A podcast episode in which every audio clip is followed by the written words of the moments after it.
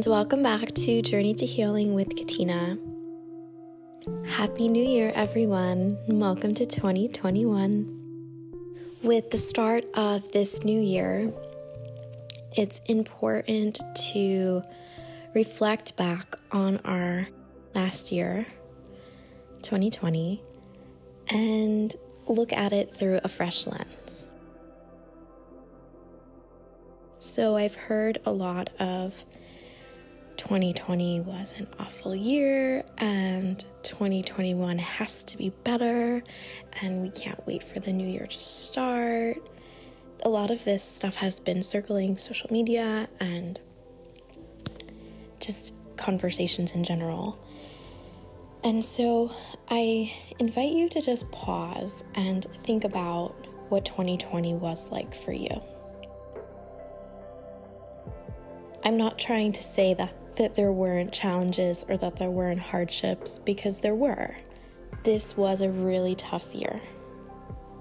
And it impacted everyone to some extent. So maybe it impacted your home life, especially if you have kids home and they're doing online learning, or maybe it affected your job. Maybe it affected your love life or your travels or your family, your loved ones, your friends.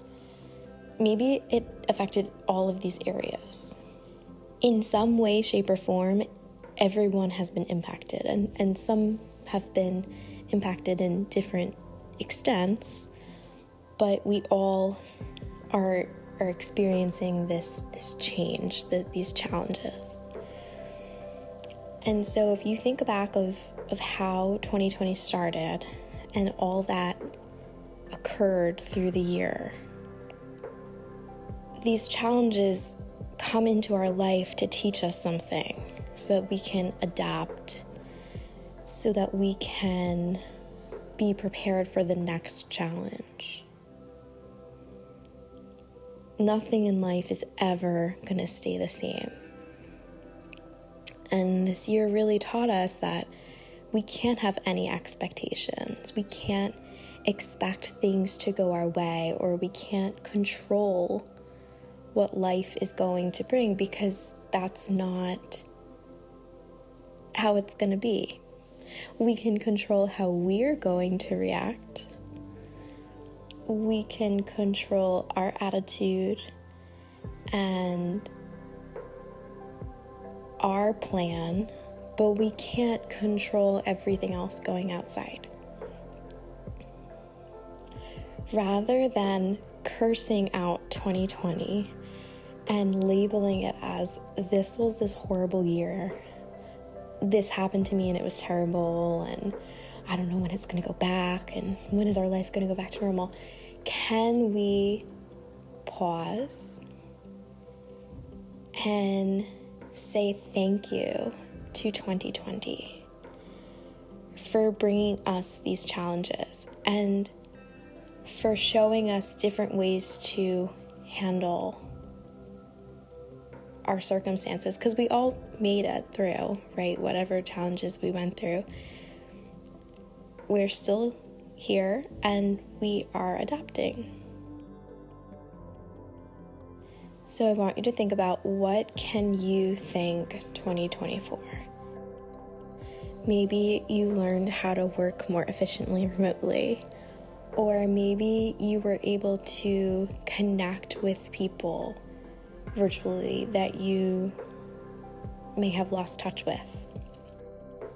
Maybe you were able to make more time for self care and rest.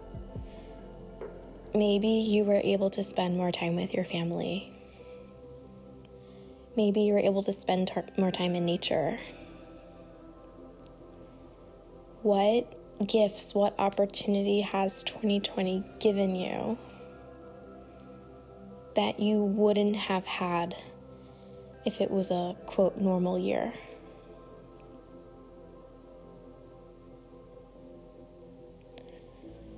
So just think about that for a moment. Maybe it's one thing, maybe you can list many, many things.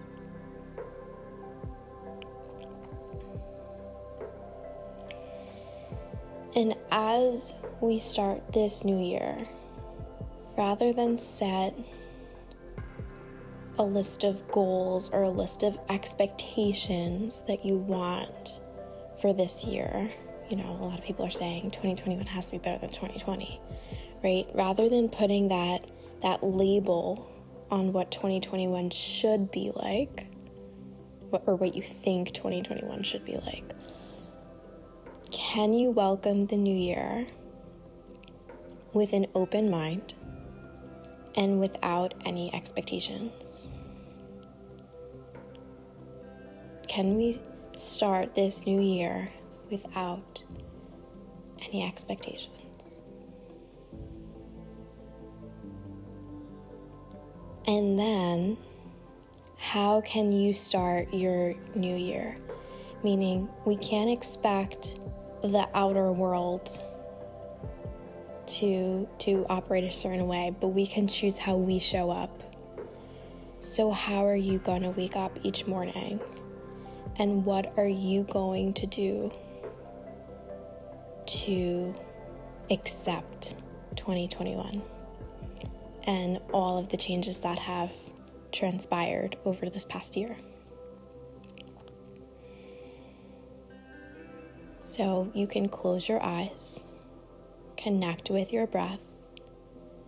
Just taking a nice deep inhale through the nose and a nice deep exhale.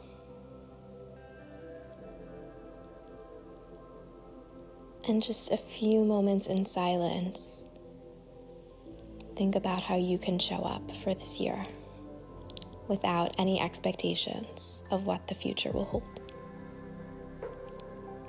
And it might feel good to jot this down on a piece of paper or in a journal, or maybe you just have a mental list. Thank you for listening. Have a wonderful day. Happy New Year. Namaste.